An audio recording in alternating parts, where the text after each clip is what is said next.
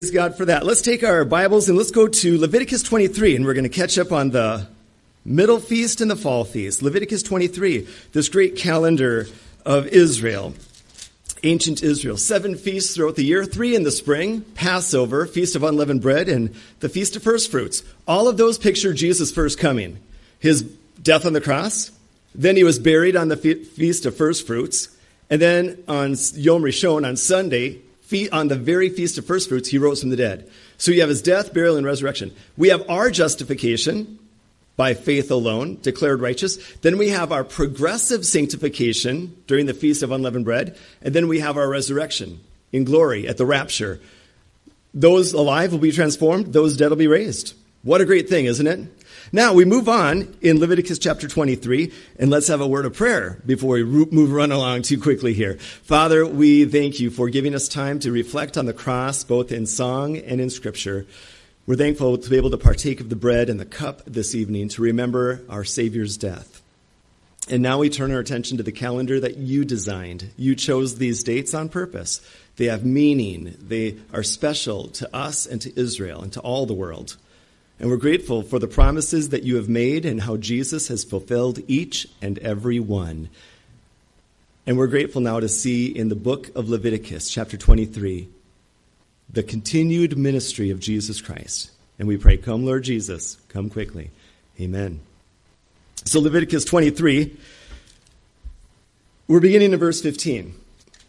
Remember, we just ended with Feast of First Fruits, which is on what day of the week? Sunday, always Sunday.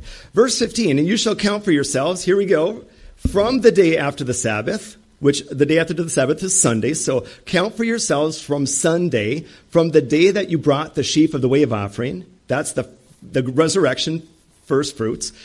You have to count seven Sabbaths. Well, here, I'm a mathematician. Seven Sabbaths is seven times seven, which is 49. So that's easy. Seven sevens, 49. So from the day of first fruits, you count seven Sabbaths or 49 days, but that's not it. Verse 16, count 50 days to the day after the seventh Sabbath. So there you have 50 days, which we would say Pentecost. Pente meaning the, the five, the, um, the, round, the number of five or the multiple, the multiple of five. So we have the day of Pentecost is exactly 50 days after the Feast of First Fruits all the time. And just like First Fruits is on a Sunday, Pentecost is always on a Sunday as well. Could, never, could not be celebrated on any other day. Here's what you'll do. You'll offer a new grain offering to the Lord. Verse 17, you'll offer, you shall bring from your dwellings two wave loaves of two tenths of an ephah. They shall be of, the, of fine flour. They shall be baked with leaven. Notice everything else was unleavened. Now we throw leaven in the mix. They are the first fruits to the Lord. And then all sorts of offerings will be offered on that day as well.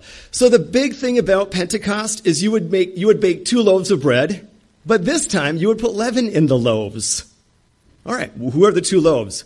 Well, there's really, as we'll see in Romans chapter 3, there's really only two groups of people in the world Jews and Gentiles. And of course, Israel is the Jewish nation, and then you have all of the Gentiles around them. So, what God is doing on the day of Pentecost is God is giving birth to the church.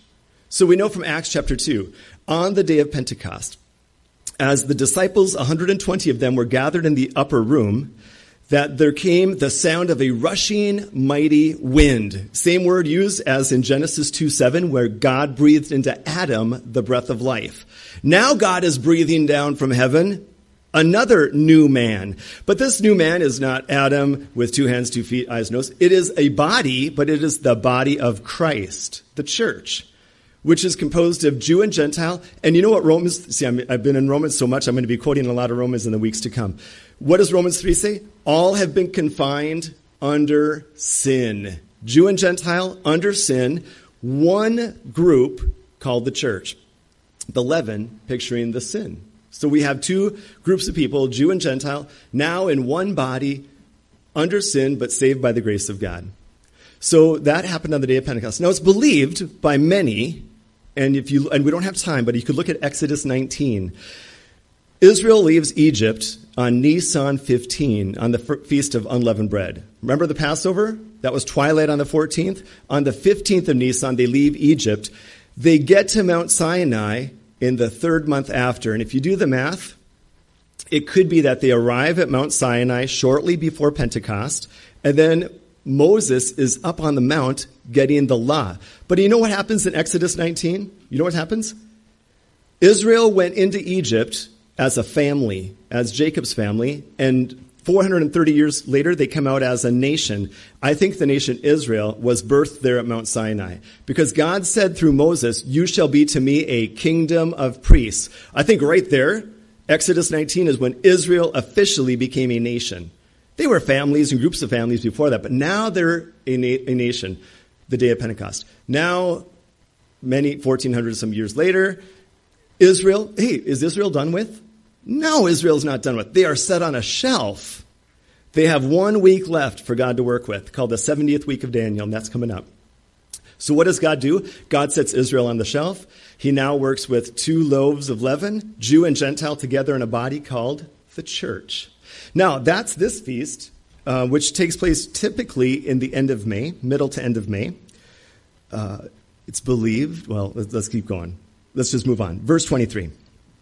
Then the Lord spoke to Moses, here's the next feast, saying, Speak to the children of Israel, saying, In the seventh month. All right, so we just jumped.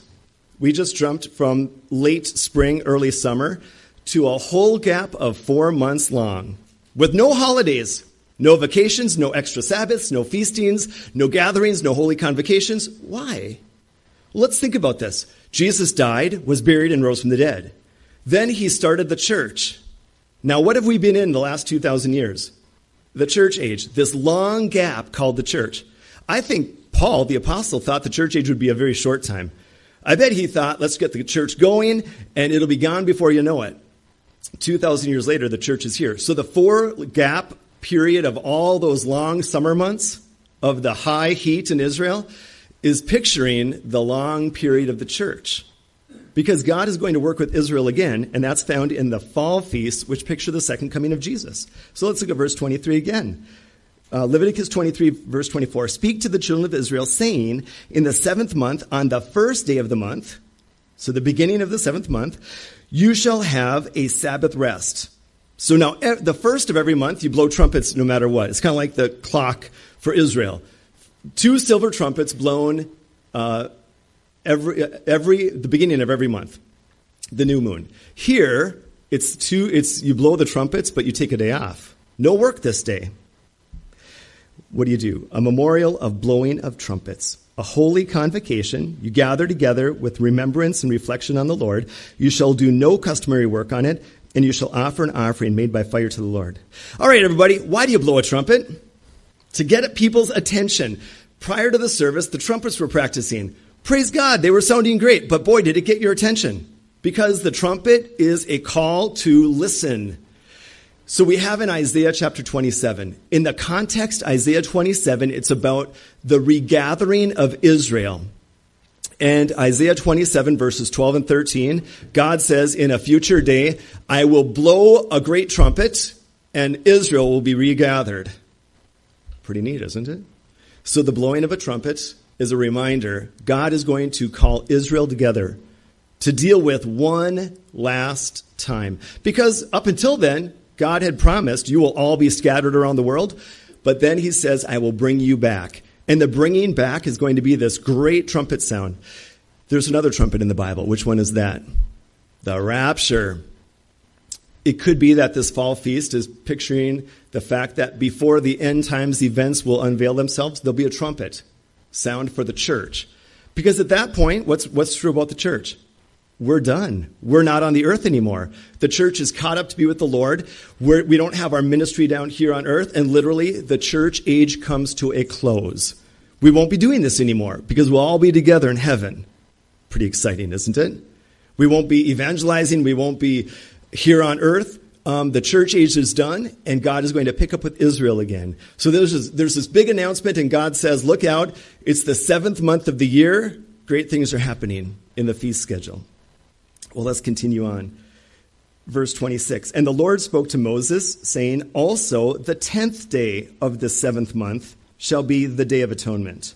It shall be a holy convocation for you. You shall afflict your souls and offer an offering made by fire to the Lord. Now we'll see the word afflict in verse 29. For any person who is not afflicted in soul on that same day shall be cut off. If on the Day of Atonement, 10 days after the trumpets are blown and the, the whole thought of regathering Israel, right, for the 70th week, and for the church to disappear, it all makes sense. There's going to be a 10 day time period, and on the 10th day, there's going to be affliction of soul. Good times or bad times to afflict your soul? Bad times. It's a hard time. Israel, when they get regathered and the church is gone, will go through seven years of what does Bible call it? Great tribulation. Well, the last three and a half years are great tribulation. The first three and a half are tribulation. But either way, it's an affliction of the soul. What is, remember this, what is the purpose of the Day of Atonement? Leviticus 16. The purpose is to cover the sin of Israel. Remove their sin, cover their sin, right? So the final Day of Atonement is when Israel's sin is cleansed and wiped away. And when does that happen? When Israel believes in their Messiah. When does that take place? The end of the tribulation. So do you see the order of all things? The spring, death, burial, resurrection of Jesus, the birth of the church, the trumpet sound, Israel's regathered. Now Israel is cleansed at the end of the seven years, which is the second coming of Jesus. And finally, we get down to the Feast of Tabernacles, verse 33. Then the Lord spoke to Moses, saying, Speak to the children of Israel, saying, The fifteenth day of the seventh month shall be the Feast of Tabernacles for seven days to the Lord. So you have on the tenth day of the month, Yom Kippur. That's the cleansing of Israel, and I believe the return of Jesus to this earth as his second coming. Now, on the 15th day, all the way to the 21st, you have one more feast, the last feast of the year. It is the feast of Sukkot. The word Sukkot means booth, booths, literally tents. And in Israel, when you celebrate this, it's a great experience. What you do is you find a side of your house and you build a lean to out of branches. You would grab certain branches in Israel, but for us it would be birch and popple and pine. But you would, you would then basically make a lean to against your house. And for seven days, God said, You live not in your house, but you live and you dwell, you eat and you sleep in your makeshift tent. Every year, every year you do this. Wouldn't that be great? I would have loved to have church for seven days in a tent outside. And that's what this was. It was a holy convocation. And every family did it. Wherever you lived, you would build your sukkah, or if you went to Jerusalem, you would find a place, build a sukkah, and live there and dwell in that tent. Why? Because you would be reminded God brought us out of the Exodus. He brought us to Mount Sinai. There he made us his people and we were in the wilderness, and He took care of us all the way. There were two things you need in the wilderness. Two, honestly, two things you need to survive in the wilderness light and water. And what did Jesus provide? Light, the pillar of light, and water from the rock. And it says, listen, read your Bible carefully. It says, the water from the rock followed them throughout. How did it follow them? I don't know, but it followed them. Wherever they went, they had living springs of water, refreshing water in the middle of the desert. And so they were dwelling in these tents. God said, as part of your holiday, I want you to remember me by dwelling in a tent. Because who else was dwelling in a tent at the time? God was dwelling in a tent called the tabernacle. God said, My whole goal is to dwell with you. I'm dwelling in a tent. You're dwelling in a tent. These are great days, right? Take your Bibles, go with me to Deuteronomy 31. There is something significant about the Feast of Tabernacles that isn't true about the other feasts. Deuteronomy 31, and look with me at verse 9. This is part of the holiday. I don't know. What, what do you all do for Christmas? what do we do for Christmas? We usually go to church, and then on Christmas Day, we have family and we eat. And I don't know, we probably do the same things every year, but I can't even think of what they are. But here, for the Feast of Tabernacles, God said, you dwell in a tent for seven days and remember the wilderness experience where I took care of you all the way. I was your light, I was your water. I dwelt in a tent, you dwelt in a tent. And someday I'm going to dwell with you forever as well. And we're going to talk about that in a minute. But here's what else Israel had to do on during the Feast of Tabernacles. Deuteronomy 31 9. So Moses wrote this law and delivered it to the priests, the sons of Levi, who bore the ark of the covenant of the Lord, and to all the elders of Israel. And Moses commanded them, saying, At the end of every seven years, at the appointed time in the year of release, at the Feast of Tabernacles, when all Israel comes to appear before the Lord your God, in the place which he chooses, you shall read this law before all Israel in their hearing.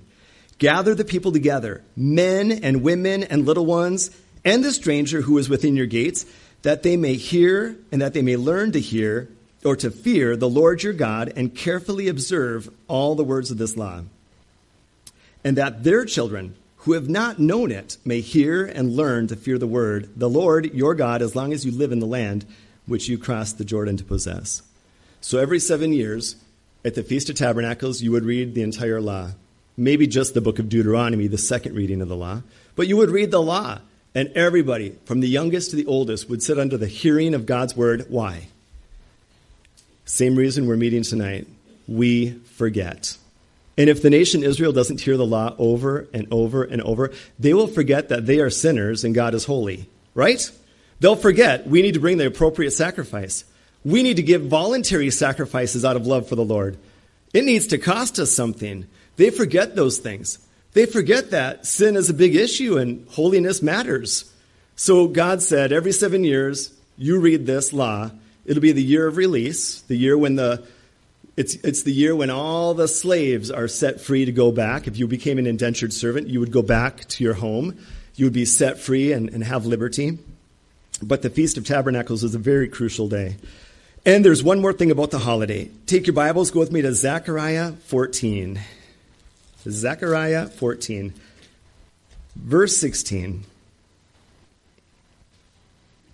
The Feast of Tabernacles, it pictures Jesus Christ dwelling on earth in the millennial kingdom. That's when God will dwell on earth in Jerusalem in body form again. Jesus will come in his second coming. He will set foot on the Mount of Olives. It will split. He will march into Jerusalem and he will regenerate this planet and he will sit on his throne in Israel, in Jerusalem, for 1,000 years. It's going to be glorious. And the feast they will celebrate is the Feast of Tabernacles. Why? Because to tabernacle means to dwell with. God is finally dwelling with his people. And that's the great thing about death for the believer, isn't it?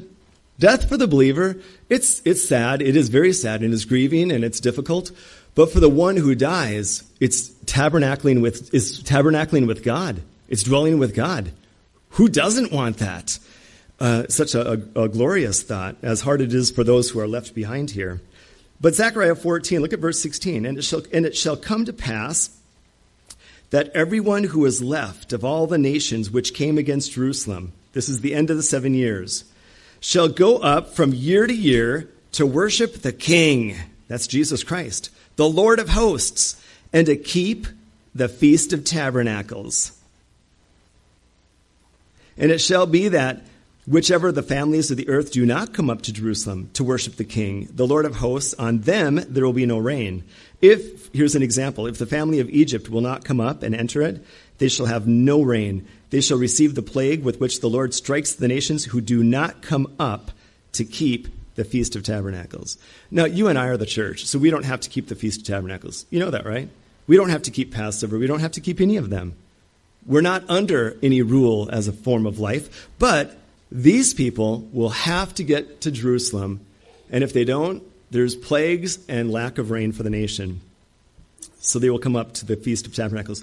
But I think this is the most amazing. Verse 19 This shall be the punishment of Egypt and the punishment of all the nations that do not come up to keep the Feast of Tabernacles. Why? Because Jesus is finally back on earth in body form. In that day, Holiness to the Lord shall be engraved on the bells of the horses. The pots in the Lord's house shall be like the bowls before the altar. Now, we've been in Leviticus long enough to know this.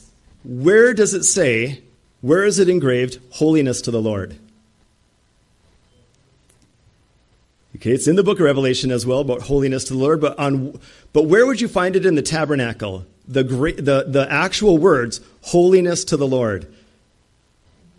On the high priest's headband, right? On his crown, on his mitre, you would find holiness to the Lord. Now that is holy, right? But listen, in the in the kingdom when Jesus dwells here and the feast of tabernacles becomes a reality, I'm not much of a horse person, but the bells of horses seems like pretty common stuff, right? Bells on horses just seem real common. Nothing too spectacular, but even those are going to be holy to the Lord. Even those will be holy, set apart for the glory of God. Like literally everything will be set apart for the glory of God. If you have a regular old pot, maybe you've got your pancake batter in it. It is as holy before God as the what are the bowls in front of the altar? What did the bowls catch in front of the altar? Blood of a sacrifice. Your common pots and pans are going to be as sacred as the as the bowl that catches the sacrificial blood. What is it, what is it saying? When Jesus comes back, he's going to make everything new. He's going to keep sin under under bay with a rod of iron, and for 1,000 years, peace and righteousness will rule when Jesus tabernacles with his people. So let's bring this to a conclusion. Leviticus 23.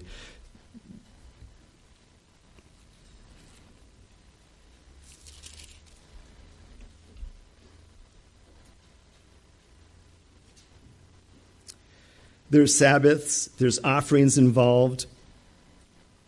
Verse 42 you shall dwell in booths for seven days. All who are native Israelites shall dwell in booths, that your generations may know that I made the children of Israel dwell in booths when I brought them out of the land of Egypt. I am the Lord your God.